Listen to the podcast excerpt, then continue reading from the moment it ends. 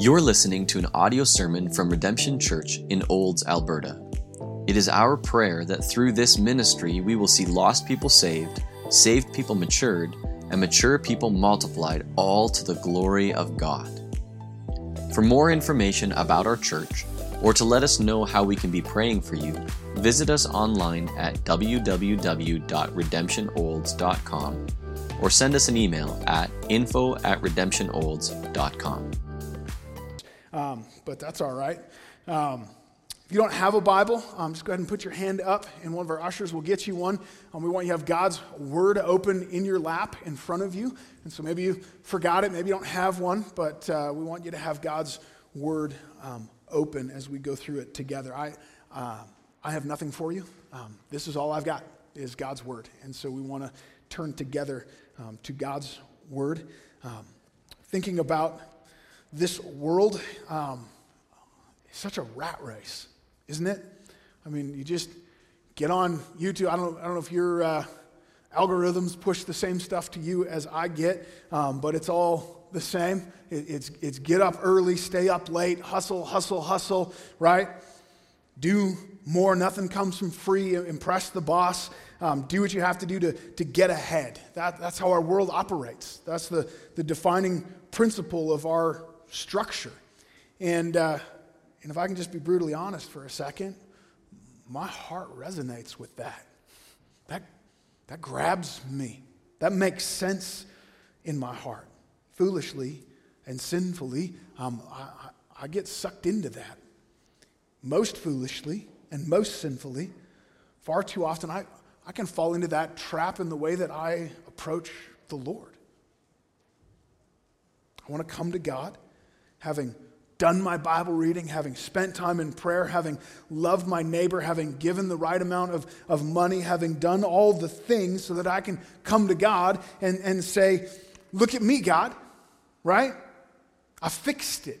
I did it. I'm good now. You're welcome, right? Left unchecked, my, my heart tends that way. Uh, talked with enough of you to know I'm not alone in that. Some of you feel that. I think almost all of us do. More than that, as I look at God's word, it seems pretty obvious to me where we learned it from. Um, we have a uh, we have a shared father, um, and uh, and our first father Adam got caught up in the same way of thinking. How do I present myself to God? How do I tidy myself up? Get everything in order um, so, that, so that God will look on me in, in favor. Um, it's one of those things that's just ingrained in, in who we are. It's part, of, it's part of what it means to be human in this fallen, sinful world. And yet, God, in His grace, has, has a radically different plan. So, um, look with me, Genesis chapter 3. Um, we're going to look at verses 20 to 24 um, as we uh, kind of just finish off chapter 3. Just for context, um, we're, we're, coming in in the, in the middle of a story here. We're coming in the middle of um, this story of Adam and Eve in the garden. And, and this is immediately following what we call the curse. Adam and Eve sinned in the garden. They, they disobeyed God. That's, that's the fall, eating of the, the tree of the knowledge of good and evil, the tree from which they were commanded not to eat. And then comes the curse God lays out for them. Here's the fallout. This is what this world is going to look. You, you broke it. You brought something into this world that was not part of this original good, beautiful creation. And there's, there's ramifications of that. This world's going to begin to fall apart. You've brought brokenness in with sin. And so God is laying out these catastrophic effects, the ultimate consequence of which uh, is death absolutely including physical death, but also um, this idea of spiritual death, this separation from God, this breaking of their relationship with Him. And, and it's in the wake of that announcement of the curse that we find this last little tidbit of the narrative and uh, Adam and Eve being sent out of the garden. Um, as I kind of looked at how have other people broken this up, a lot of people just kind of add this on um, to the section on the curse. Um, I think there's enough here. We need to pause. We need to dig down here a little bit, give this a little more careful thought. So let me read this for us Genesis chapter 3, starting in verse 20. The man called his wife's name Eve because she was the mother of all living. And the Lord God made for Adam and for his wife garments of skin and clothed them. Then the Lord God said, Behold, the man has become like one of us in knowing good and evil. Now, lest he reach out his hand and take also from the tree of life and eat and live forever.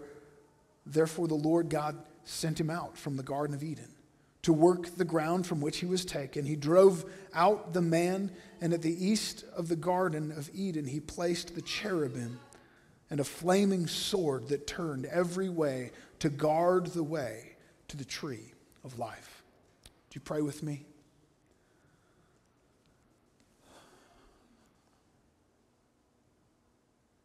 Father, we are a broken people. We are sinful by nature and by choice. The, the world has these hooks in us and we feel it. God, we need you. Lord, would you open our eyes this morning? Would you soften our hearts? God, that we might be corrected by your word. Lord, we are so easily self deceived. We are so easily um, happily in sin and not even realizing that our, that our thinking, our way of viewing the world is completely out of step with, with who you are and, and who you've called us to be. So, God, correct us in your grace this morning. Lord, I pray that you would encourage those who are weak, those who are burdened, those who are sorrowful. Lord, in your mercy, I pray you would crush those who are proud. Lord, that you would bring all of us to the foot of the cross to see your mercy and your grace. Lord, that we would take refuge in you and see you this morning. your name be lifted high. Um, Lord, may you be at work in your church in the preaching of your word this morning. We pray in Jesus' name. Amen.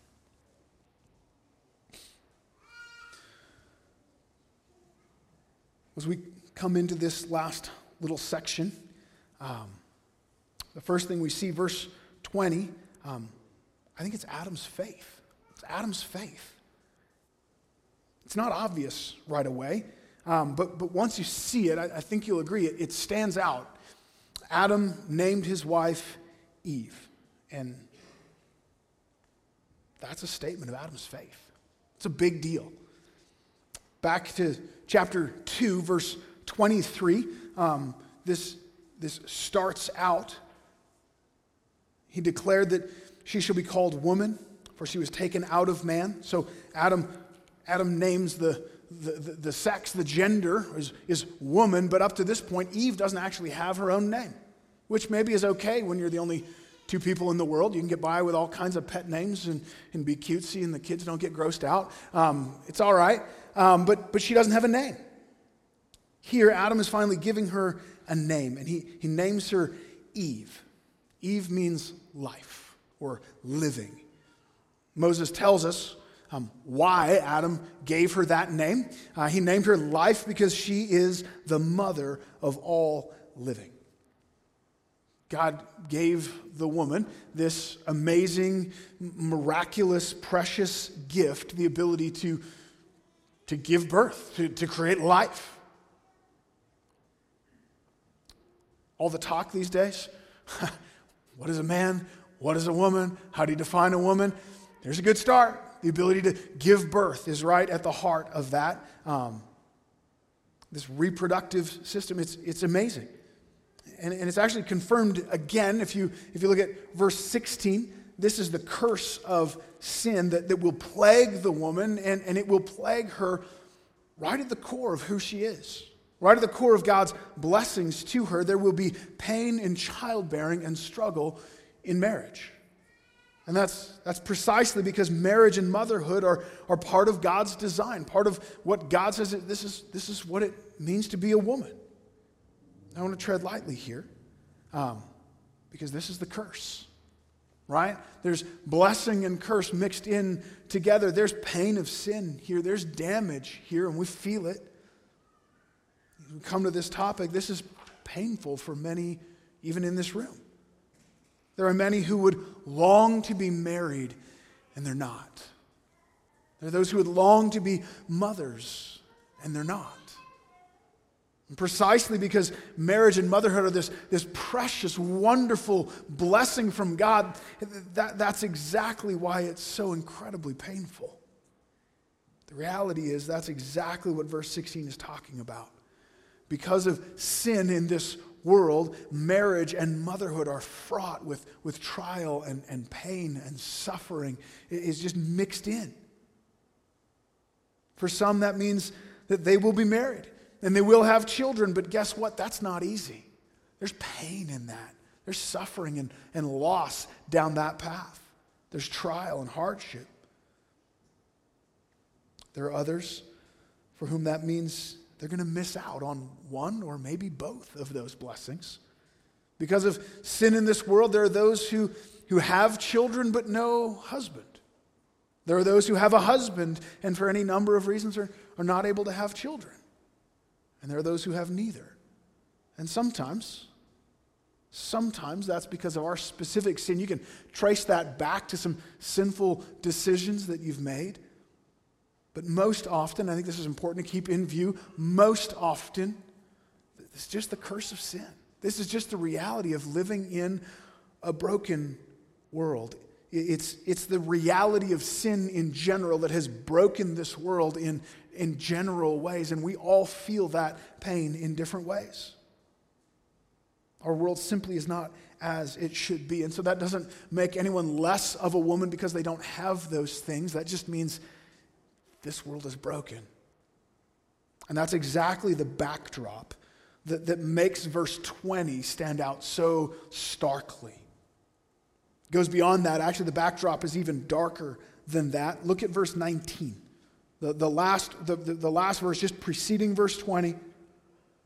The Lord says to Adam, By the sweat of your face you shall eat bread until you return to the ground.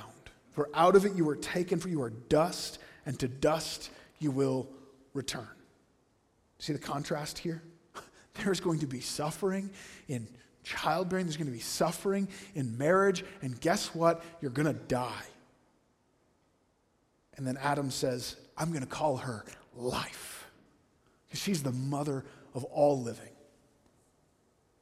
What a contrast, right? Like immediately following the curse, Adam completely contradicts it. He makes this, this statement. It's, it's a statement of faith.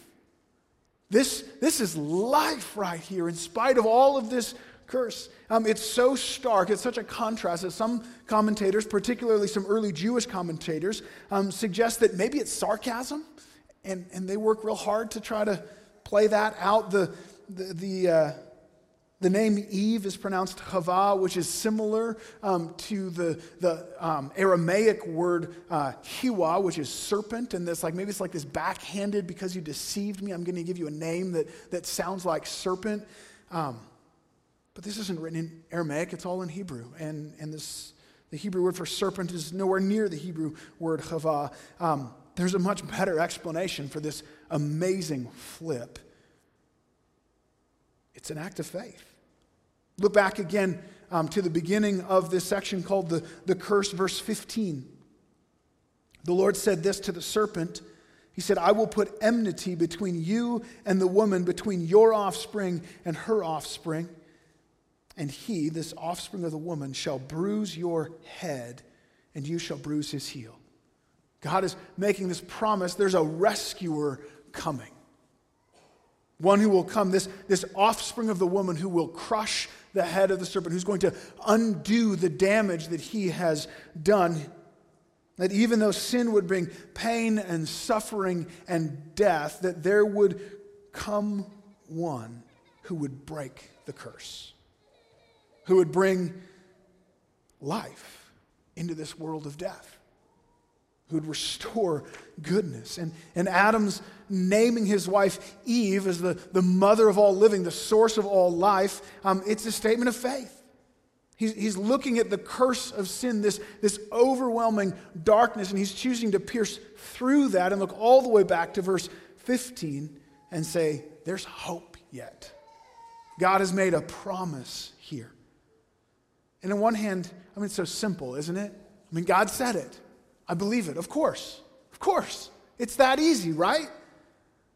Well, how's that in your life? Is it that easy? Just looking at the, the, the content of, of the previous chapter, there, there's at least seven statements of curse, seven negative sentences, and one of promise. The statement of curse is pretty clear and pretty pointed. It's pretty easily understood. We all kind of nod our heads as we hear pain in childbearing. Um, check. Uh, struggle in marriage. Yep. Thorns and thistles. Been there. Sweat and toil. Yeah. Death. It's everywhere. We feel that. It's an overwhelming list. It's, it's pretty hard to hear that list and think of anything else. This world is broken.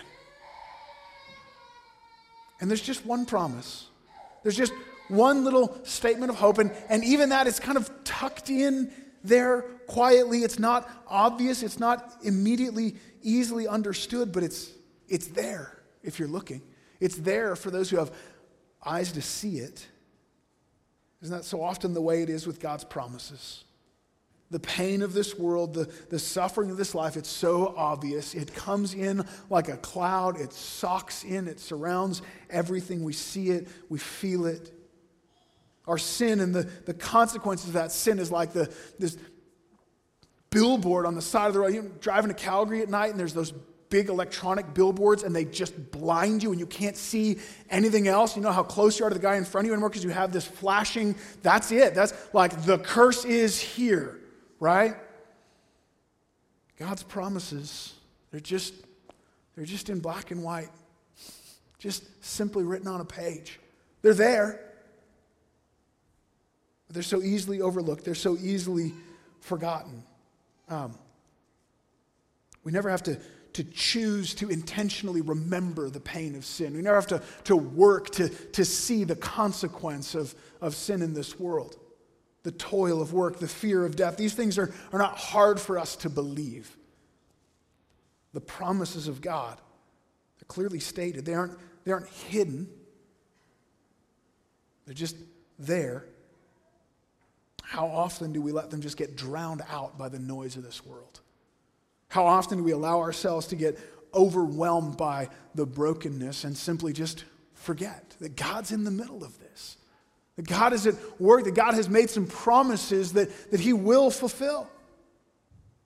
Adam, having just heard the, the consequences of the curse and sin, makes this intentional choice to see and to believe God's promise. He doesn't ignore the pain of sin, right? He's, he's, not, he's not just pretending it doesn't exist, but he trusts the Lord, and, and by faith, he fixes his eyes on that promise. He doesn't even know the fullness of it. He doesn't understand how this is going to play out over the generations. He has no idea what God is going to do to fulfill that promise. How could he? But it's God's promise nonetheless.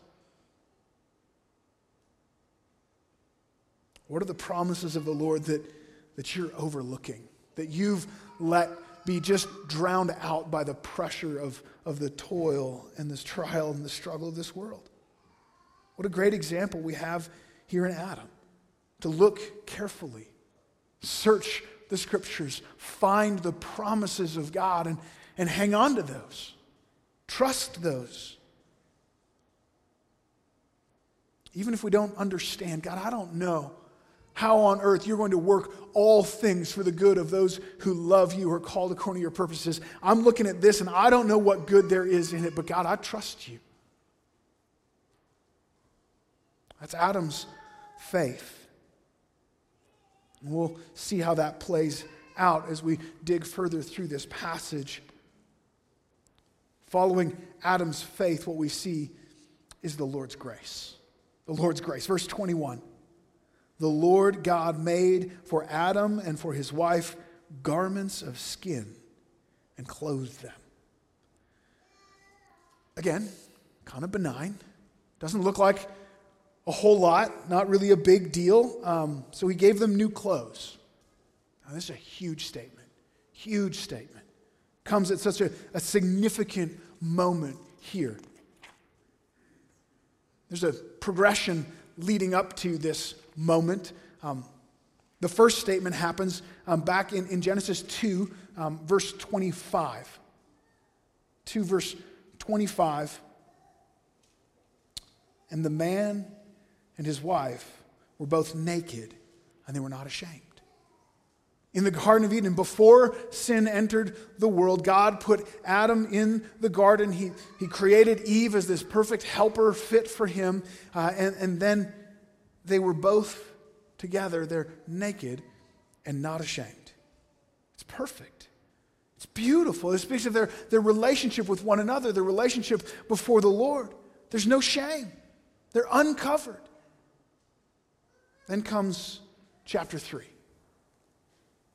Verse 6 Eve took of the fruit of the tree and ate it. She gave some to her husband who was with her.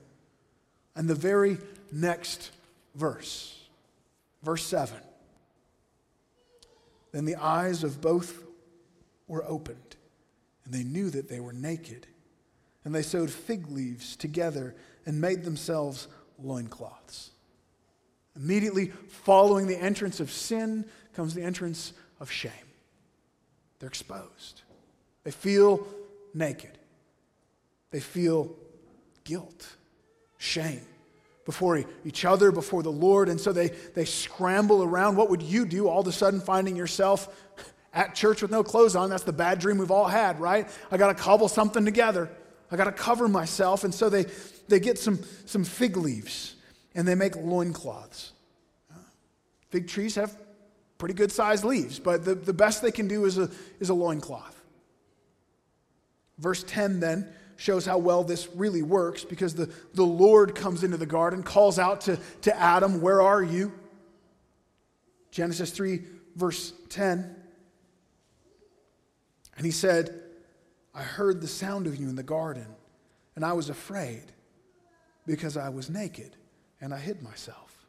Adam, you just, you just made the loincloth. Yeah, and how well is that working? I still feel pretty naked, right? He still feels exposed. It's, it's shame and the guilt of sin. It's, it's the effect of a, of a guilty conscience. And so Adam and Eve try to, try to cover themselves, and, and they can't do it, not effectively. And it's so significant that that here, after the curse, after Adam makes this statement of, of faith and, and trust in the Lord to, to rescue them, to, to, to save them from the consequences of sin, that God then takes it upon himself to clothe them.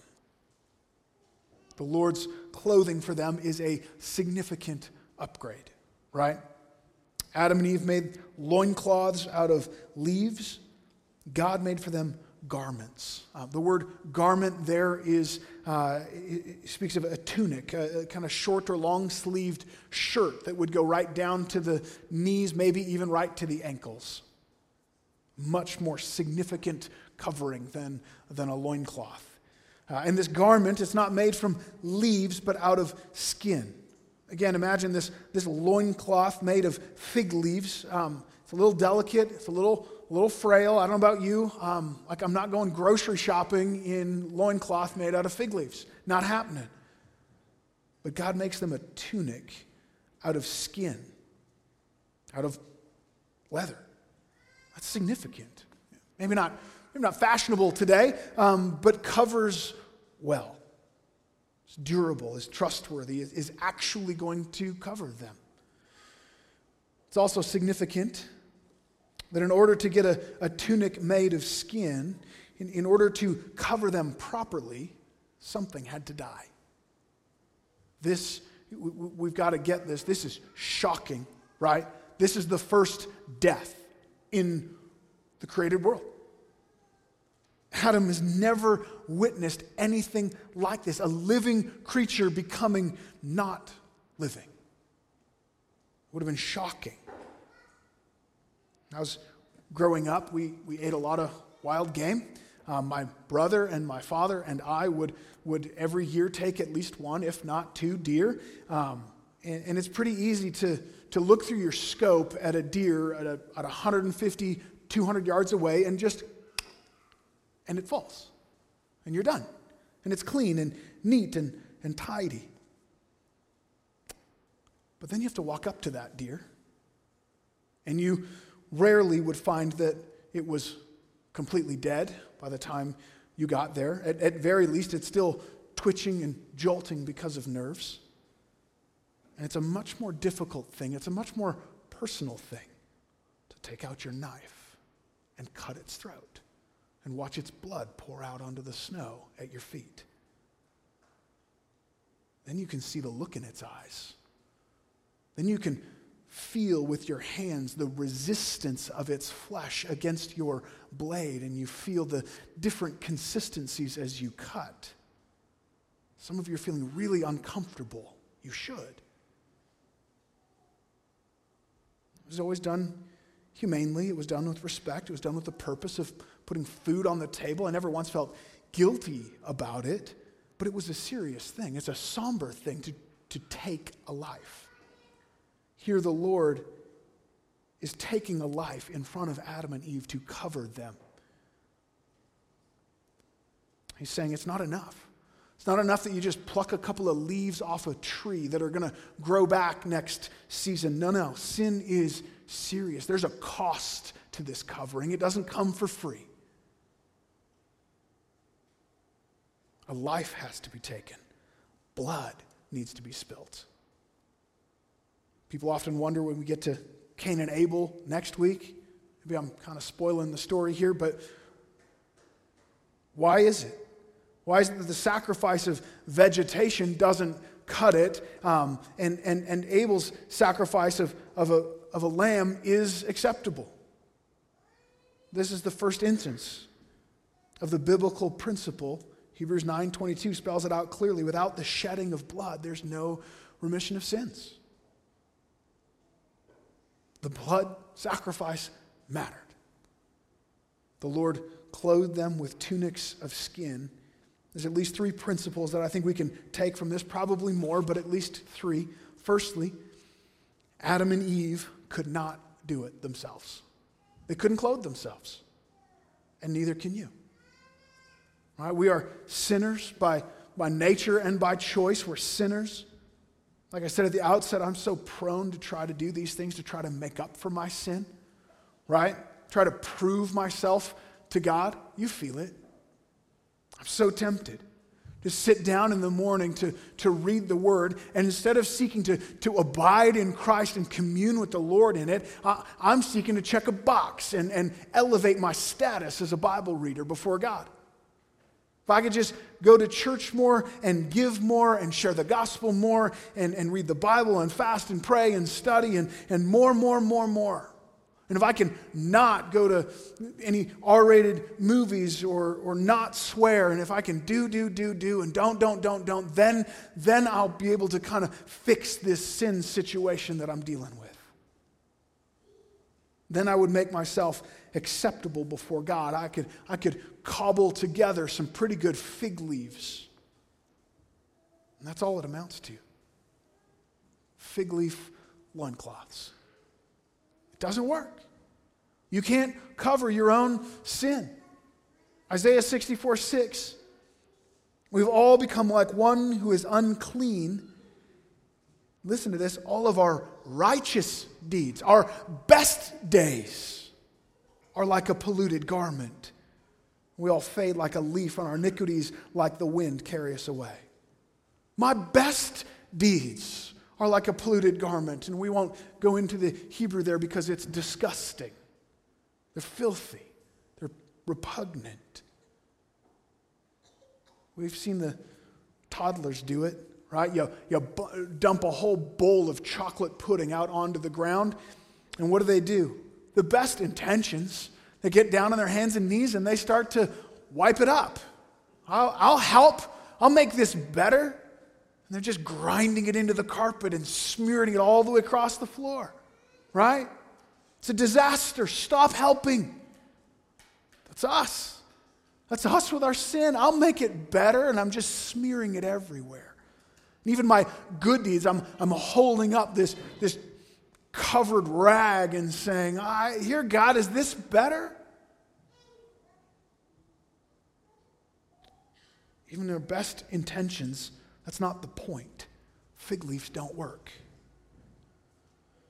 We don't have the ability to clean ourselves up. But God does. God does. You can't cover your sin, but God can. The Lord killing an animal to, to cover Adam and Eve with its skin. This isn't just physical or practical, as some would suggest. No, he's just preparing them for the outside world. No, there's, there's significance here in this action. God is saying, I will cover your sin. It will require a sacrifice, there will be a cost, there will be death involved, but I will cover your shame and your guilt. God continues to make that same promise, actually, to, to build on that promise through Scripture instructing the Israelites to, to kill a lamb on the day of Pentecost and to smear its blood on the doorposts and to hide themselves in the house with the blood smeared. He's saying there's a sacrifice, there's a covering, something has died in your place, hide there. Instituting the sacrificial system. The high priest entering into the temple once a year, sacrificing a bull and a goat sprinkling its blood on the altar, sprinkling the blood between um, the cherubim, where the presence of the Lord would dwell, and the law inside the Ark of the Covenant. The Lord saying, When I look down from my place, from my dwelling above the Ark of the Covenant, I will no longer see the law, I will see the blood that was shed in your place. God is saying, I will cover your sin. It was never about Israel cleansing themselves. Don't get the wrong idea. The old covenant was not based on works. They weren't having their sins forgiven. Hebrews is very clear the blood of bulls and goats never took care of sin. It was God reminding them of his promise. Do this as an act of faith that I will cover you, that there is a sacrifice coming. And so they're saved by faith, looking forward to the ultimate death of the Lamb of God, the sacrificial death of Jesus on the cross. Jesus is the, the ultimate cover for shame because Jesus was put to the ultimate shame. He's beaten, he's mocked, he's spit on, He slapped. He stripped naked and bare. Uncovered, he's hung and, and lifted up high for everyone to, to jeer at him. And there he suffered and died like a criminal. Of course, those are just physical realities, physical realities that are meant to, to draw our attention to the infinitely greater spiritual reality of what is happening on that cross. There's this great exchange. Jesus took our guilt, our shame upon himself, not just before man, but before God. He took them as if they were his own.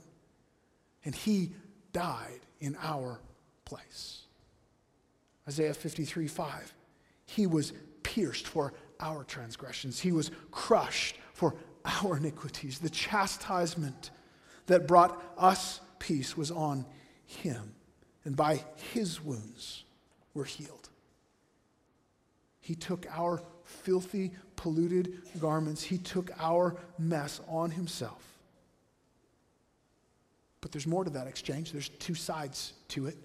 He took our sin. But then, just like the Lord covered Adam and Eve, covered their shame with the skin of an animal, our sin, our guilt, and our shame is covered by the righteousness of Christ. Galatians 3 7 says, uh, 27 says it this way For as many of you as were baptized into Christ have put on Christ. Baptism is the symbol of faith, of having trusted in Jesus. You have put on Christ. You have a new covering, new clothes. We're clothed by Him.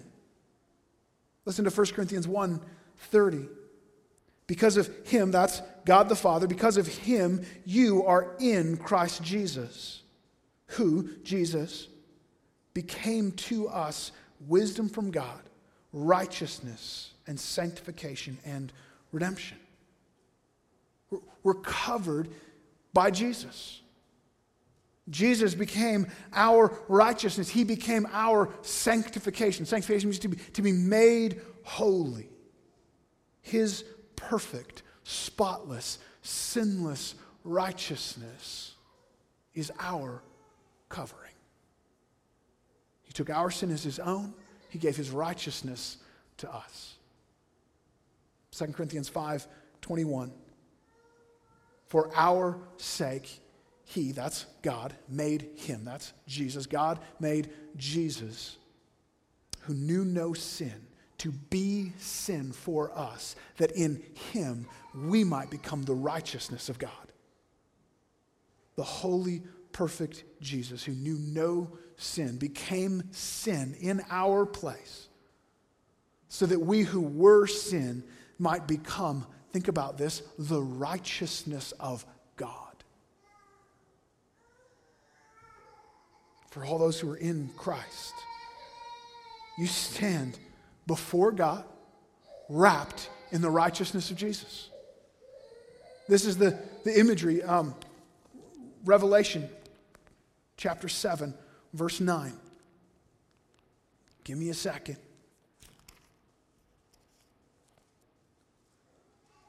After this, I looked and behold, a great multitude that no one could number from every nation and from all the tribes and peoples and languages standing before the throne and before the Lamb, clothed in white robes.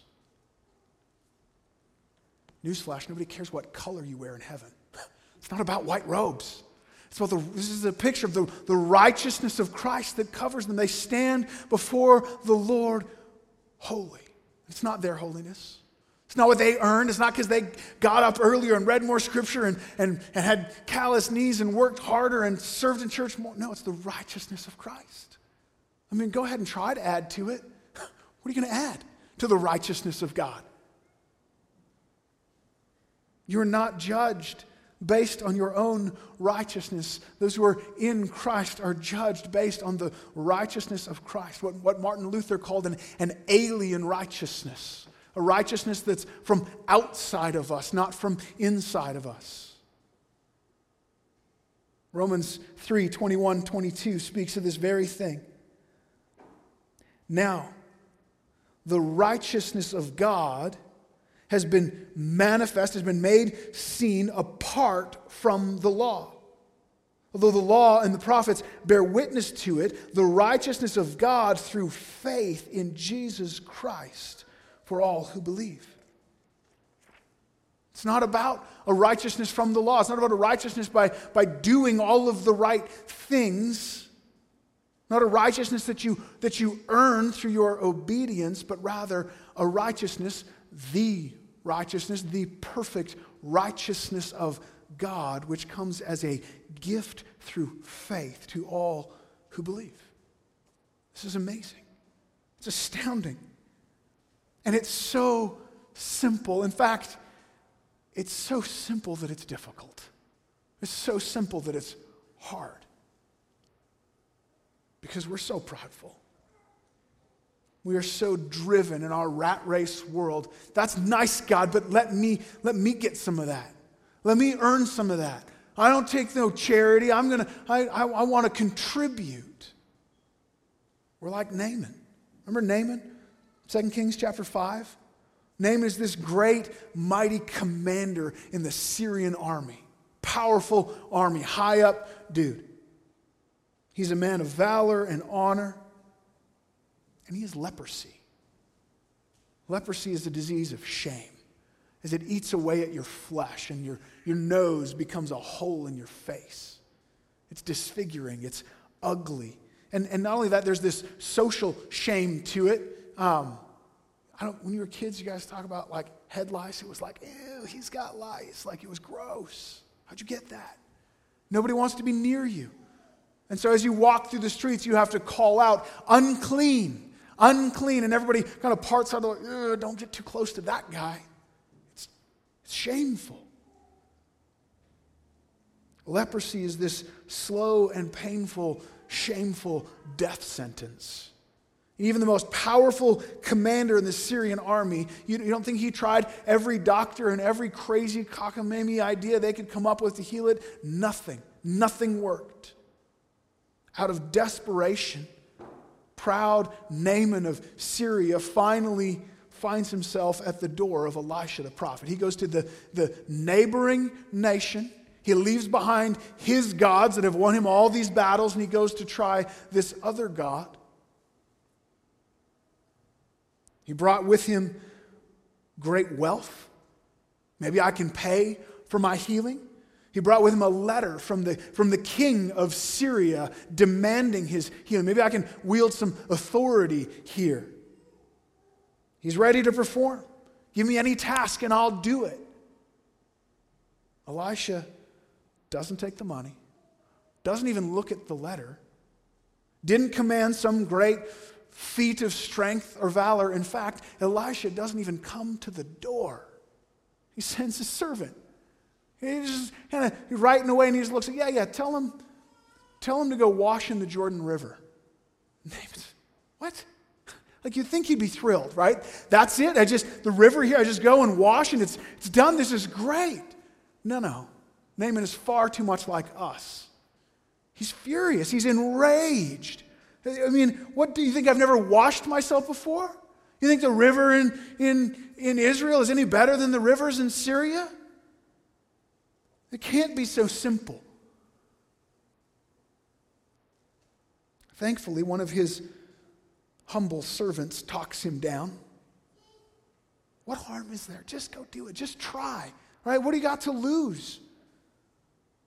And so, remarkably, Naaman is humbled. He trusts the Lord. And so he goes down to the river and he, and he dunks himself in seven times as Elisha had instructed. And he comes up clean. He comes up healed. Skin restored, it says, like the skin of a little child. Naaman wanted to work for it. Right? He wanted to struggle and strive, and the Lord wanted Naaman to trust him, to have humility and faith.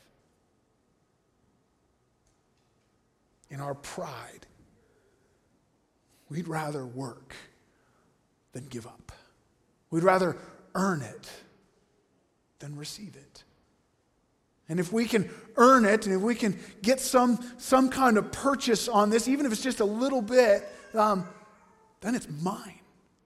Then I can say, look what I did. Yeah, God helped a whole bunch, but look what I accomplished. It was me. God says, nobody boasts. Nobody boasts but in the cross of Jesus Christ. You can't. It was your works, your wisdom that got you into this mess in the first place. You want to be covered, clothed, and restored. You need to stop working, stop striving and struggling. Trust. Give up and trust the Lord. Romans 4 5. To the one who does not work, but believes in him who justifies the ungodly, his faith is counted as righteousness. Don't work. Believe in him, listen, who justifies the ungodly. Ouch. Am I willing to put myself in that category? He doesn't justify those who clean themselves up mostly. He doesn't justify the, the pretty good human beings. He justifies the ungodly, the worst of all sinners. No matter how hard you work, you cannot cover your shame, but God can. If you would just stop working and trust, He justifies the ungodly. You can't, God can and God's covering is enough. It's enough. He didn't make Adam and Eve a, new fig leaf loincloth and send them out and say, Be careful, don't snag that on the way out. He didn't give them this shoddy, frail half covering, He covered them completely. If our justification, if the removal of our guilt and our shame before God rests in anything of our own doing, then we should be fearful. We would be right to be constantly nervous about our justification. If there is 0.01% left up to me, I'm going to mess that up. We should be terrified. Actually, we should just give up in despair. If it was up to me to earn or keep my salvation, it's game over. I'm done. Be honest with you. Not that long ago, I used to chuckle at those who would make statements like that. I'd never do it out loud, like, don't be crazy, but in my heart, I'm thinking, really though? I mean, because usually the guy saying it is, you know, some preacher that I look up to, some great and godly man. I used to not take that seriously. I used to think, you know, he's make, I see the point he's making. He's kind of like a hyperbole. He's exaggerating for the point of, of making the, the point. And as I grow to understand the deadly seriousness of sin and the depth of corruption that's in my own heart. Tell you what, I say that now with absolute dead seriousness. If I had any ability to lose my salvation, I would have done it again today.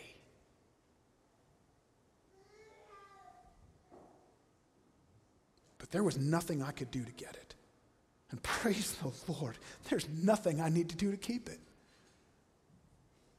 God's covering is enough, it's perfect, it's complete. That's the whole point of this, of this covering that it covers my sin, that it makes up for my lack. Not, not 80% of it, not 90% of it, not 99.999% of it, all of it. Psalm 103:12 As far as the east is from the west so far does he remove our transgressions from us completely. Romans 8 1 There is therefore now no condemnation for those who are in Christ Jesus. It's done, it's over, it's, it's dealt with. If you are covered in Christ by faith, then your sin is covered past, present, future. It's covered. Romans 5:1 Therefore since we have been justified by faith we have peace with God through our Lord Jesus Christ. Notice that phrase since we have been justified.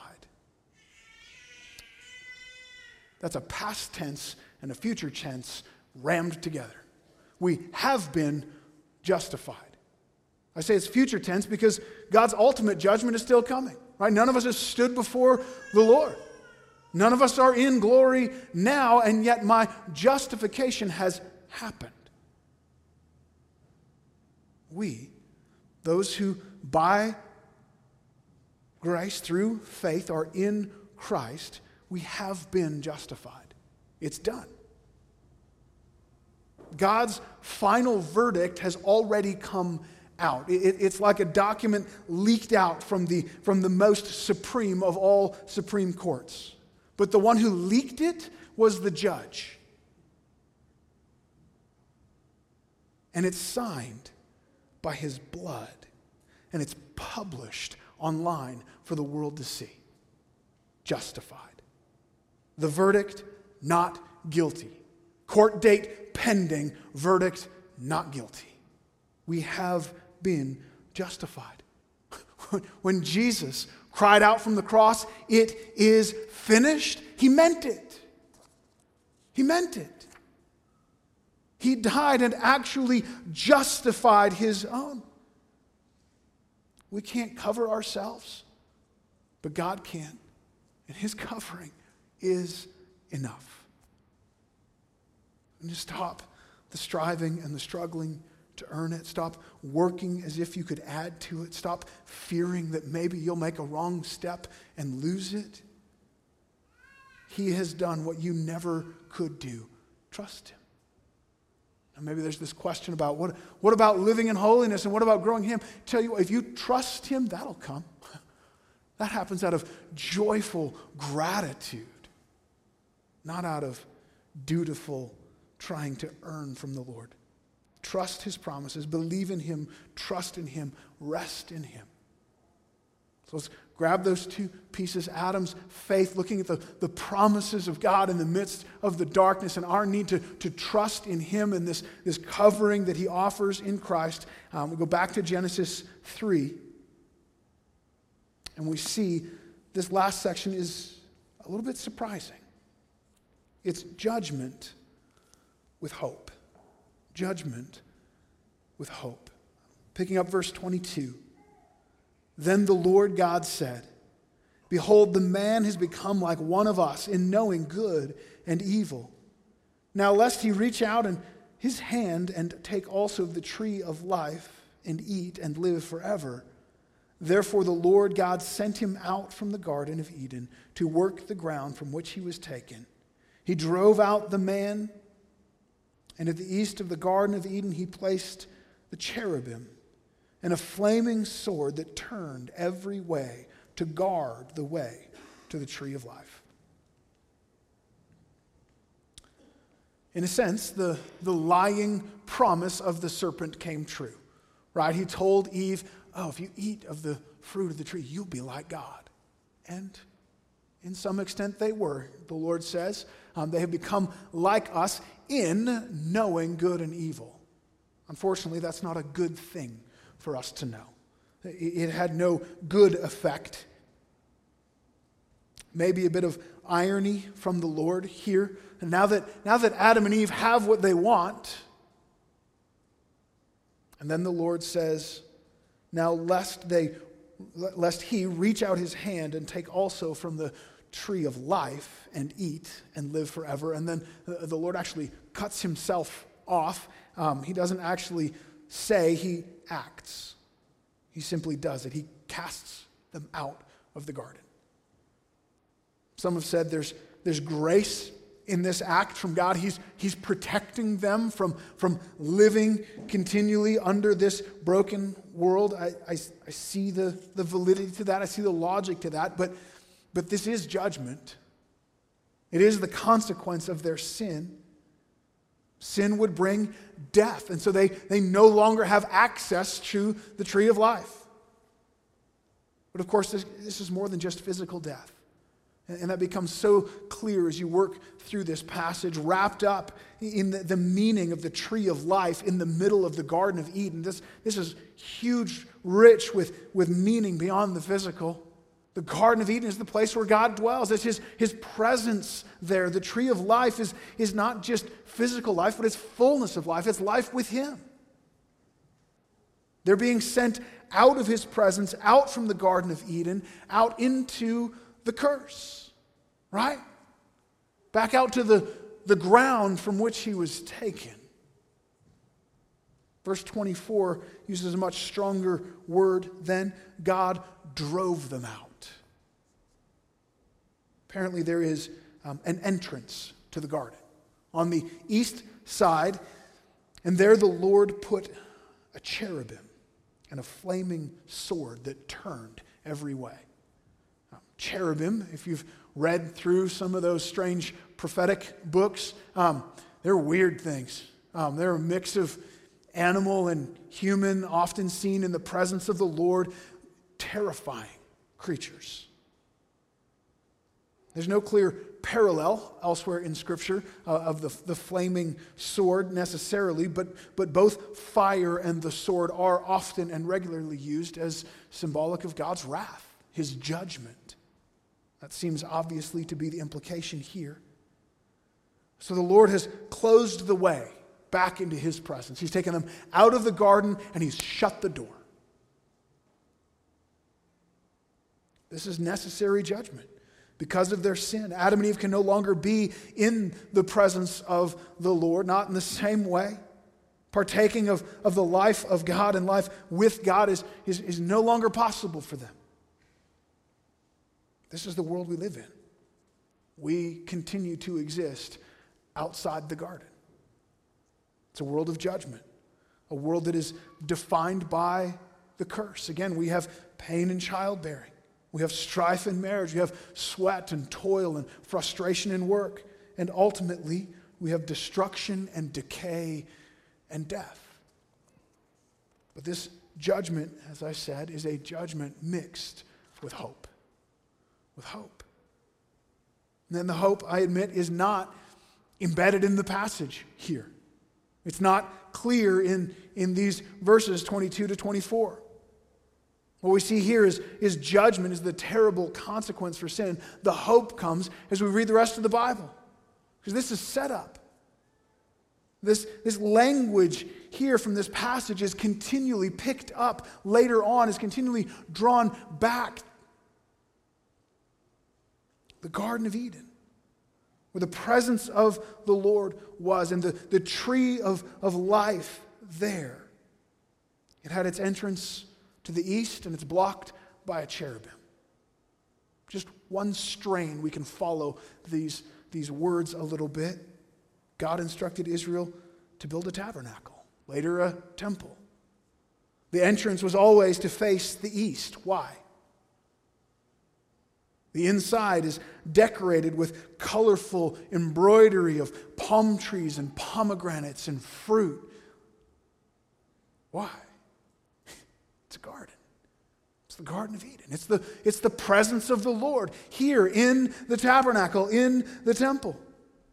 One of the central pieces of furniture there is a golden lampstand with seven branches.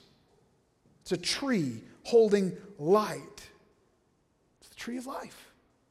It represents the, the presence of the Lord. Under the threat of death, no one was to enter into the tabernacle, into the temple. Only the priest, and only with, with sacrifice of blood covering him. And what guards the entrance to the Holy of Holies, the place where God's presence dwells? A veil, as thick as a man's hand, and embroidered on the veil are cherubim, forever keeping sinful man from entering into the presence of the Lord. God cast us because of our sin out of his presence, and he dwelt there then in the tabernacle, in the temple, and we were cut off. But God had promised. God had promised to, to crush the head of the serpent, to undo the brokenness of sin, to reverse the effects of the curse. You know where this is going. The moment, the moment of Jesus' death on the cross that covering for us that, that had been promised so long, it's made complete. Matthew 27 50, Jesus cried out again with a loud voice and yielded up his spirit. That's the, the second of his death right there. The next words, and behold, the curtain in the temple is torn in two from top to bottom, and the earth shook and the rocks split. The curtain thick as a man's hand that separated God from man, sinful man from holy God, is torn in two. God is declaring through Christ, the way is open. The way is open. Because of his work, the, the, curse is reversed. The entrance into the presence of God, the, the life of God is, is restored. It's restored in Jesus. He is the way, the truth, and the life. It's restored for all those who are in Christ, who are covered by his righteousness. All those by, by grace through faith have trusted in him, who believe in his promises. Those who are trusting, clothed in his righteousness, will be welcomed again into his presence. And one day, when Jesus returns, they will be raised from the dead. They will be given new, eternal bodies, clothed in white, fully and forever, freed from the curse of sin, and welcomed personally into the very presence of God.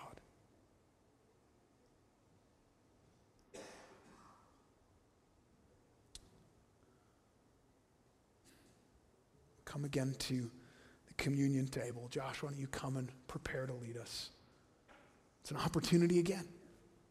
In spite of in spite of the chaos and the noise of the curse around us, as those dark clouds continue to hover, we don't deny it.